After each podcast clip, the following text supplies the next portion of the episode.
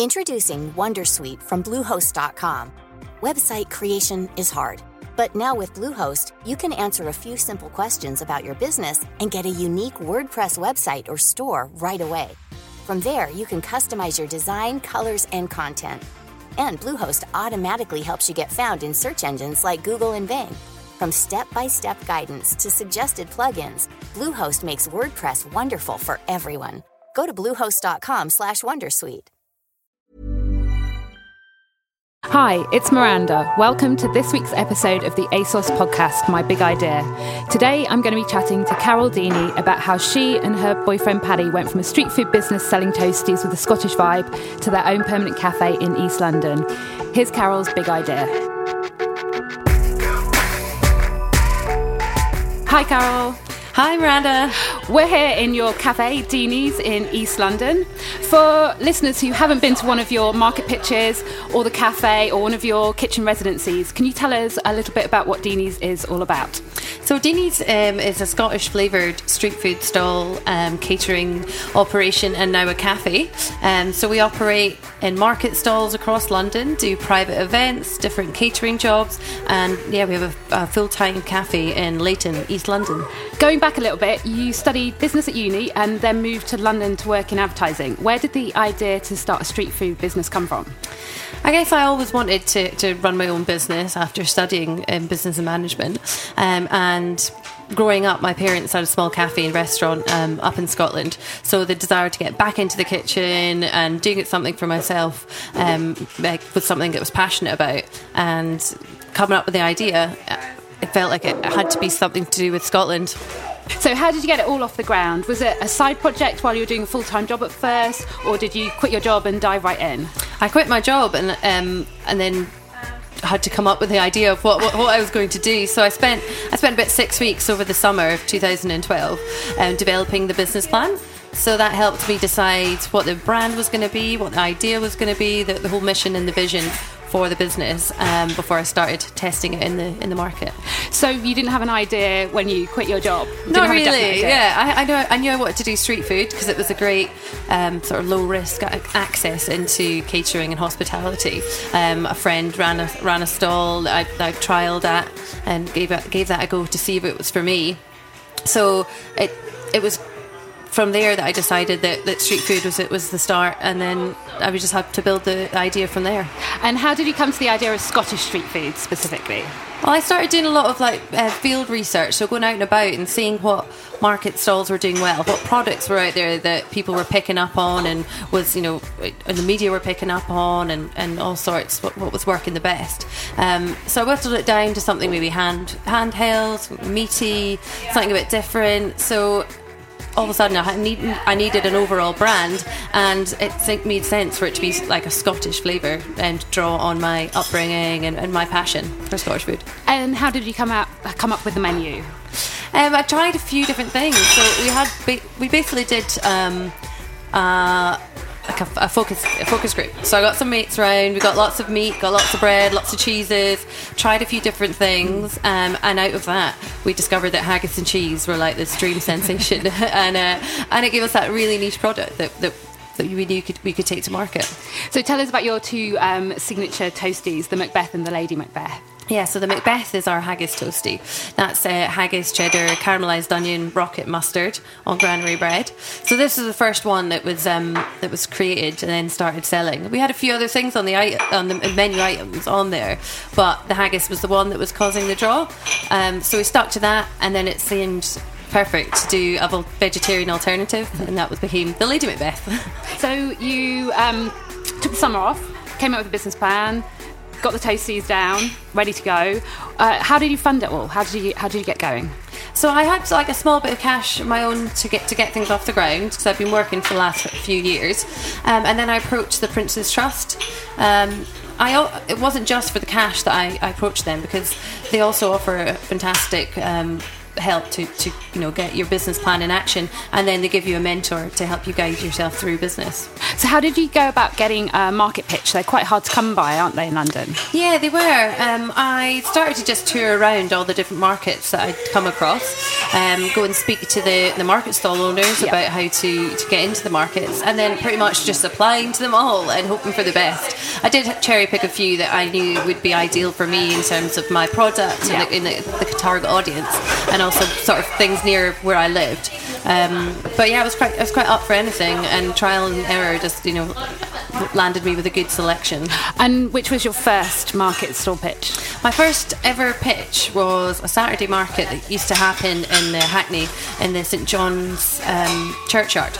So it was a very small pitch. There's only about I think six stalls, um, and it was a it was a nerve wracking first day. Tell us about the first day. Did everything go to plan? Not at all. Not at all. I had you know there's only so much you can actually plan on paper, but when it actually comes down to it, there's a lot of logistics that you just can't think about. But I was so excited about it all. You know, I'd spent the whole day before preparing all the food, packing the van, um, but then obviously lots of things um, come up in the that you've not thought about. Like I thought I, there'd be lots of electricity points, there wasn't any. So just like yeah, literally the night before, like ringing around, um, trying to figure out how to hire a generator and, and get everything going. But you know, I had so much energy that I just kept going, and, and nothing was really going to stop me. So, um, you know, we got it all in, in order, and, and Paddy was there yeah. to help to, to, to, lift everything in and out the van and set it all up. And yep and then wait for that first customer. and how did the business grow from that per- first pitch? So we did a couple of small markets like that again, you know, just to really to test the market to make sure you know I was doing things right, that customers were that that's what they wanted, and they also helped feedback straight away. So we, we sort of honed in the, the product and the and the, the logistics, and then. Um, quite quickly we were we got a good um, pitch at Broadway Market um, in Hackney. So that's a popular street food market.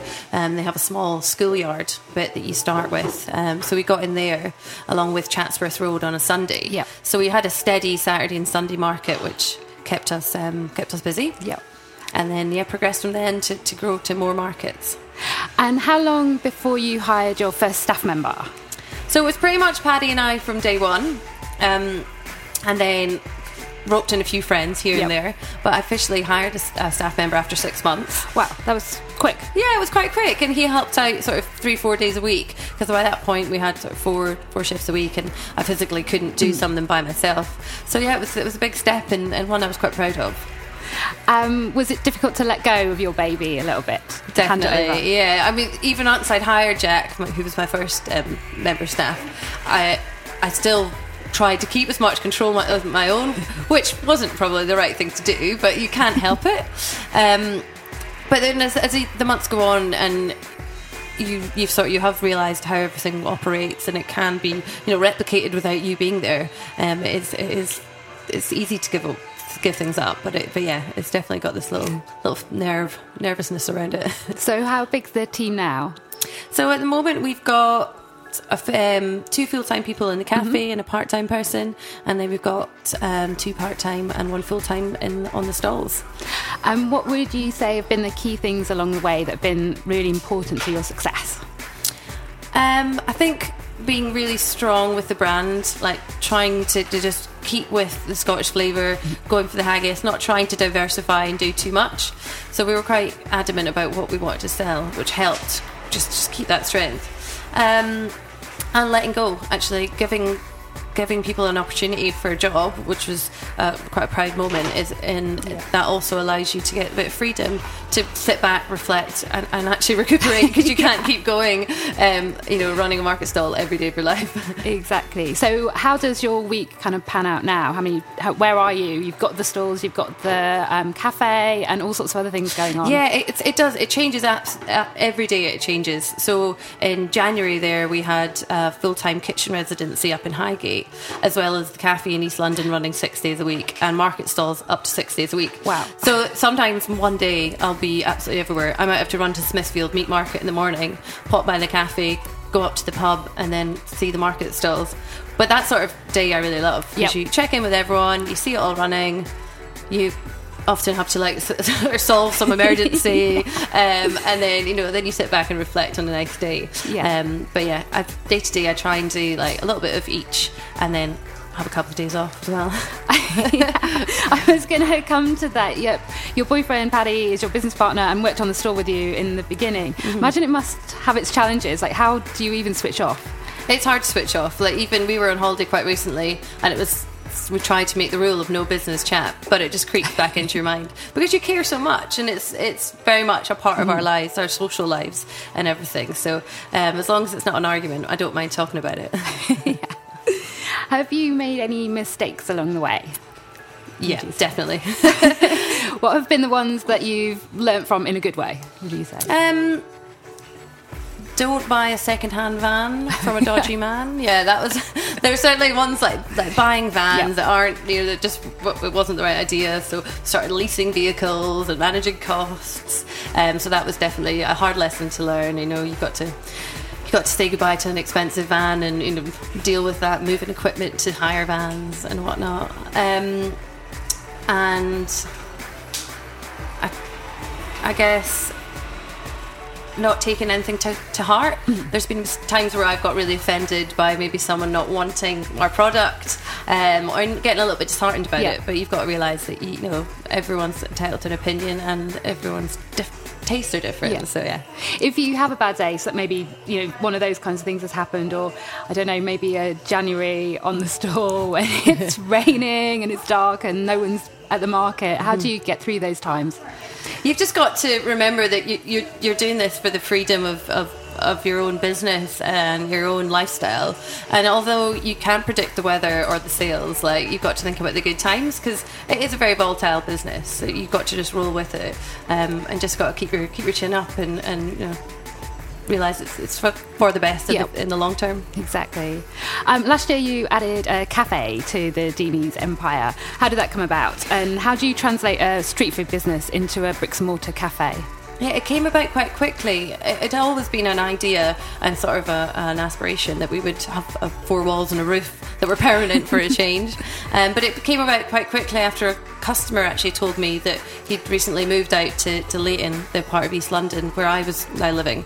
Um, and he was like, "Oh, we really need a cafe. Yeah. Let, let's, you know, let, why don't you do it?" And I, I, you know, I told him that I dabbled with the idea, and then he actually sent me a link to, to premises that was up for rent. So within six weeks, I think it was, we we signed we signed and, and got the keys, and That's quick. yeah, it was really quick. it was over summer, and you know, I just I I balanced my life so I wasn't doing too much in the market stall, so I had a little bit of time to think about it and and get planning. So yeah, again, over about six weeks. Planned it all and then opened um, middle of October. Did you have to do a lot to the space? Not too much. It was a, a sort of tea room before, so there was a little bit of movement with some of the, the electrics and the plumbing, but nothing too nothing too damaging, just quite cosmetic. And then obviously um, just just purchasing everything that we needed, but Yeah. and then developing the menu beyond just the toasted sandwich. So, what have you added to the menu in the cafe? So, as it's just a cat like a, a, a cafe, we've got like really good um, specialty coffee menu, some really nice uh, local brewed teas, um, cakes, and home baking, um, more toasties, um, and some nice breakfast options as well. So, what toasties have you added? So we added one with a really nice smoked chicken and avocado combination. Yum, that sounds good. Yeah, that's a big that's a big hit. Um, and then some nice veggie ones, um, and a nice cheese and ham and tomato chutney. Sounds But there's lots more to come. Yeah, we've got that's the, the good the good thing about the cafe is you've got the option to just trial different specials here and there. It's a lot more flexible than the market stall where you're Yeah. tight for space and time and, and everything. Have there been any particularly great sources of advice along the way, whether it's a book, a person, a website that you consult all the time? Anything you'd pass on? Um, getting a business mentor was, was, was definitely a good step for me. Um, that was pr- provided by the Prince's Trust. So they teamed me up with someone who'd been in business for a long time. Um, he owned his own cho- chocolate factory. Um, so he had quite a lot of hospitality um, Yeah. knowledge. And I remember at the time thinking, oh, it doesn't matter, I've got this sorted. Um, but the snippets of information he was giving to me all started falling into place as I came across the challenges um, and the, the successes that he talked about. Um, so that's definitely been really good. Um, and then just keeping up spirits by talking to other market stall owners. So there have been people that have been doing it for a lot longer than me or just done it a different way. Um, hearing people talk about the challenges they'd incurred really helped helps your motivation. So, is the market industry people are happy to help and pass on advice that they've um, gained over the years? Yeah, definitely. That's it's a really encouraging environment to be in. It's not it's not competitive. So you've got to remember that, that generally people know what you've been through and they want to talk mm-hmm. about it. That you know, don't ever think that it's just you that's finding this hard and you know just struggling with it day to day. Um, yeah, chatting about it helps, and people are willing to, to open up. And going back to your mentor, how regularly did you check in? I checked in like um, every other month. I tried to make a, a yep. point. Um, he often just wanted to, to, send an email and answer the odd question, but meeting face to face and chatting through once a month was, was quite handy. But we see each other like less frequently now. But he likes. You're still in touch though. yeah, yeah, mostly just on email. I'll just up to update him yeah. if I've had a nice press piece or like you know milestones like the cafe opening. It was nice to keep him in touch and, and hear hear him sort of you know reflect that he's quite quite proud of what what got to yeah. in, in the three years. And what was the best piece of advice you'd say that he passed on?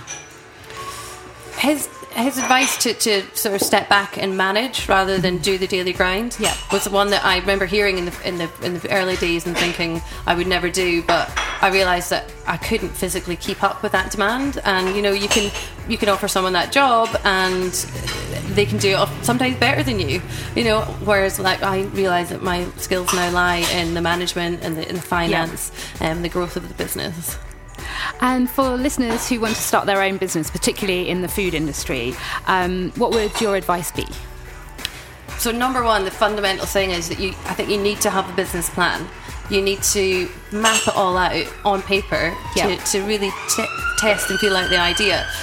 Without it all written down, you can get muddled in your head and you can sort of re- forget what you're looking for. Um, and then the, then it would definitely be about going out and testing the market. Don't be too adamant that your idea is the best one because you know sometimes the customer is right and they're like, no, no I'm not, I'm not going to buy that because it's not what I'm after, and and they'll give you the, the insight that you need to exactly. be able to, to create the product that, that is desirable to your audience. Yeah. And what's next for Deeney's? Oh, I don't know. A break? no. I definitely like. It's exciting time for the cafe. We've only been open a few months, so I want to, you know, um, develop the menu here. I want to start um, integrating with the community more. It's quite an exciting time in Leyton. There's a lot in Leyton. Yeah. There's a lot of people moving here. So whether it's maybe opening in the evenings or, or collaborating with workshops with different um, artists or whatever in, in the um, evenings, there's a lot of scope to be had. Exciting, yeah. And and like I really enjoyed doing the pub residency up in Highgate in the Duke's Head. Um, it allowed us to do a much bigger menu from from burgers to snacks and evening meals. So there's a lot more in the Deeney's brand, and uh, there's a lot more to showcase still. I can't wait to see it all develop. Thank you so much for talking to Thanks, us today. Miranda. Thank you. Thank you. That was Carol's big idea. Tune in next week to hear how another inspirational woman is turning her big idea into reality. And remember to subscribe on ACAST, iTunes, or your favourite podcast app. Bye.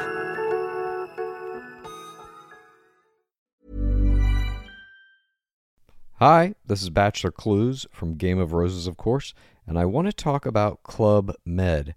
Everybody knows Club Med has been the pioneer of the all inclusive resort since 1950, with almost 70 resorts worldwide, ranging from beachside destinations in the Caribbean and Mexico to exotic locations like the Maldives and Morocco, or even the mountain destinations like Japan and the European Alps.